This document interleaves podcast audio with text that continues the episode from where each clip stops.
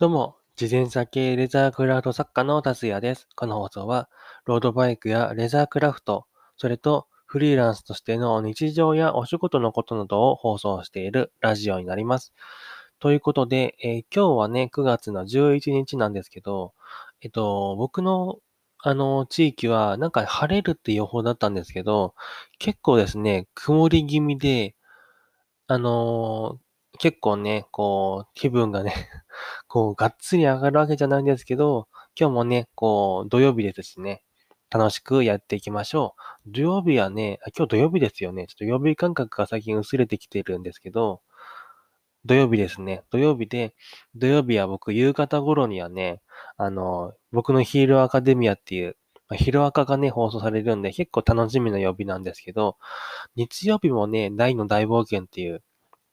あの、アニメとか、あの、昼間にやるんでね、結構 Amazon プライムで後で見るんですけどね、僕は。結構楽しみな曜日であります。ということで、今日なんですけれども、え今日の放送はですね、あれ、ちょっと待って。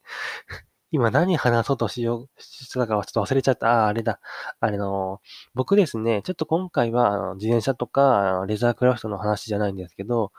あの、オーディブルですね。僕、アマゾンのあの、本を耳で聞くサービス、あの、オーディブルを約2ヶ月ぐらいね、ちょっと試してみたんですよね。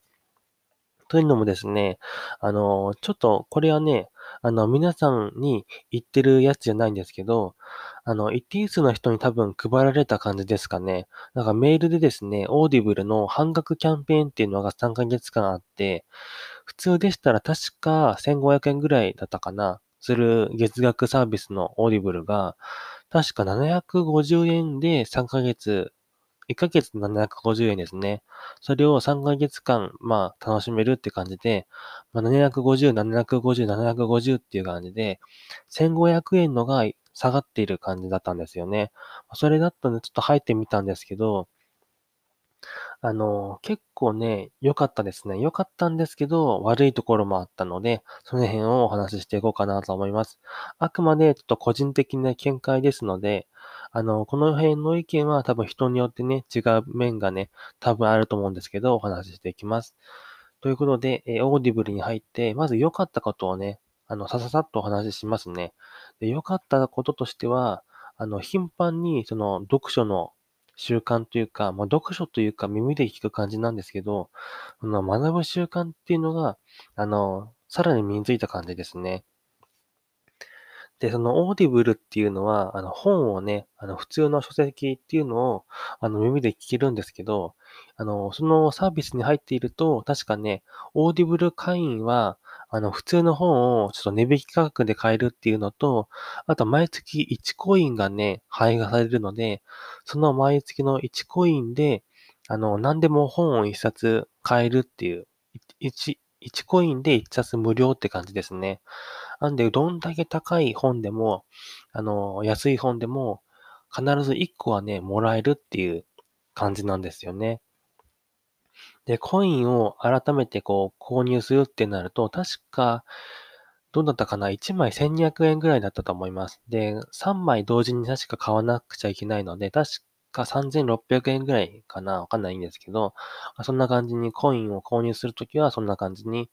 え追加費用はかかりますね。で、買ったコインで、あの、買ったコインというか、買った本は、あの、オーディブルを退会するとどうなるかっていう感じなんですけど、これはね、一生残る感じなので、もしオーディブルを退会し、あの、抜けちゃっても、あの、本はね、ずっと聞けるっていうサービスになってます。なんで今はちょっとね、僕一回、あの、やめちゃってるんですけど、2ヶ月間ぐらいで、あの、体験したデメリットと感想なんですけど、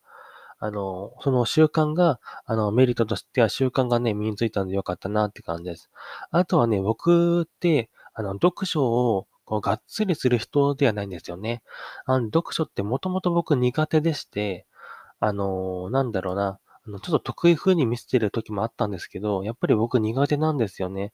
苦手で、あの、読む時ってなん、どんな時かっていうと、あの、曲、なんだろうな、すっごく小説が読みたい時ってあるんですけど、そういう時か、大体の時っていうのは新しい、新しい知識とか、こう、学びの時しか、え、僕本を読まないんですよね。なので自分この情報欲しいなっていう時に、あの、本を読むって感じなので、あの、がっつり本を読むわけじゃないんですよね。なんで習慣本の読書を、あの、習慣になってるかっていうとそうでもなかったんですけど、あの、そういった方にこそこのオーディブルは結構向いてるかなと思いましたね。で、なんでかっていうと、こう、活字で読むっていうのが結構苦手な人とかって、声で聞くのとか、そっち系は抵抗がね、あんまないんですよね。まあ、最初はね、あの、ちょっと慣れが必要だったんですよね。まあ、1週間、2週間ぐらいは僕もね、あの、声で聞いても、あんまりこう、あの、頭の中に入ってこないし、他で雑念があると、あんまりこう、よく聞けないなっていうのがあったんで、まあ、この辺はね、ワイヤレスイヤホンとかイヤホンをつけたりして、改善していったんですけど、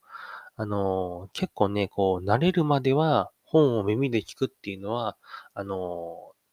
なんだろうな、こう、慣れるまで大変だったかなっていう感じです。まあ、2週間ぐらいあれば結構慣れるかなと思うんですけど、あとはこの朗読の、あの、ナレーションの人ですね。これが、あの、本によって違うので、自分に合った声の人っていうのが分かれてきましたね。この辺は、あの、メリットでもあり、デメリットもあるんですけど、僕的には結構落ち着いた感じの、えー読んでくれる朗読者の人が会っててましたね。こう、なんか強気で読んでくる人っていうのは、何人かこう、個人的な感覚としてはいたので、その辺で言うと、あんまりこう、なんだろうな、あの、聞くのが嫌だなっていう感じには思いました。まあ結構こう、ビジネス系の、あの、濃い本というか、すっごいなんだろう、難しい内容とか、ズバズバ言ってくる本とかでは、結構そういった強い口調の人がいたかなっていう感じです。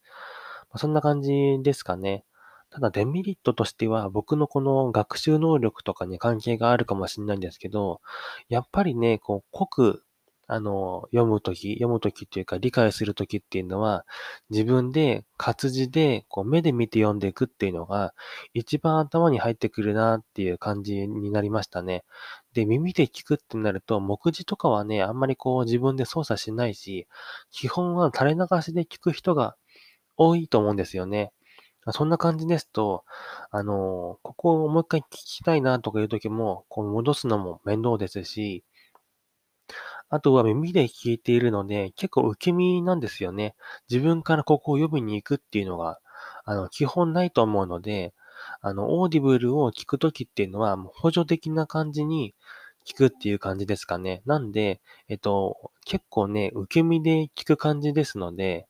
あの、ここをね、学ぶために聞くんだっていうのがなくなってくるなと思うので、しっかりこの本を学びたいんだっていう人は、やっぱりこう本とか、まあ、Kindle とかね、紙の本とかね、まあ、そんな感じで目で読む方の本が一番、あの、いいのかなっていう感じです。ただね、このオーディブルも、あの、月1500円で一冊確実に、あの、買えるので、その辺は、えっと、本当に高いビジネス書とかは、あの、一冊買うと3000円とかもするので、その辺はね、結構お得に買えるんですけど、耳で聞くってなると、ちょっとね、あの、確実に学びたいって方とかは、あの、もしかしたら向いてないんじゃないかなっていう感じでした。ということで、えオーディブルを、あの、2ヶ月ぐらいですかね、こう体験してみて感じたことでした。まとめますと、えー結構ね、勉強習慣が身につくっていうことと、まあ、読書が苦手な人でも気軽に耳で、あの、聞けるのでハードルが低いっていうことと、で、デメリットとしては、あの、確実に理解したり、深いこの学びを得たいって人は、耳ではなく自分で攻めていく活字の本の方がね、いいのかなっていう感じでした。ということで、最後までご視聴いただきありがとうございました。こんな感じに体験したこととかね、あとはレザークラフトのこととかね、えー、自転車系の作品をね、革で作っているので、えっ、ー、と、そのうちね、ちょっとベースの方に、オンラインショップにね、あの、革のハンドメイドの、えー、ロードバイクのね、フロントバッグとか今作ってるんで、そのうちあげますね。あげたら報告します。ということで、最後までご視聴ありがとうございました。ではまた。バイバーイ。